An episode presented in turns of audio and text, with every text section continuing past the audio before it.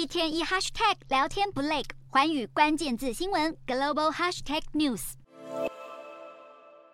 点燃火炬，交给第一棒火炬手。杭州第十九届亚运的火炬传递启动仪式，八号在杭州西湖的永金公园登场。第一天火炬传递路线主要是围绕世界文化遗产杭州西湖，而三只可爱的吉祥物暗藏杭州密码，而且声称具有零碳特色。玩具生产商在生产吉祥物绒毛玩具的过程中，使用了低碳节能的方式，而奖牌的设计也颇具巧思。杭州亚运的奖牌。取名为“湖山”，设计灵感是源自五千年的良渚文明，展示江南文化，并且呈现出杭州的山水景观。在此同时，中国国家体育总局在八号发布文件指出，在策划、组织和举办各类体育赛事时，要把促进体育消费作为重要的出发点，被认为是要求抓住杭州亚运等赛事来促进消费，拯救中国经济。杭州亚运原本应该在去年九月举行，但因为新冠疫情整整延期一年，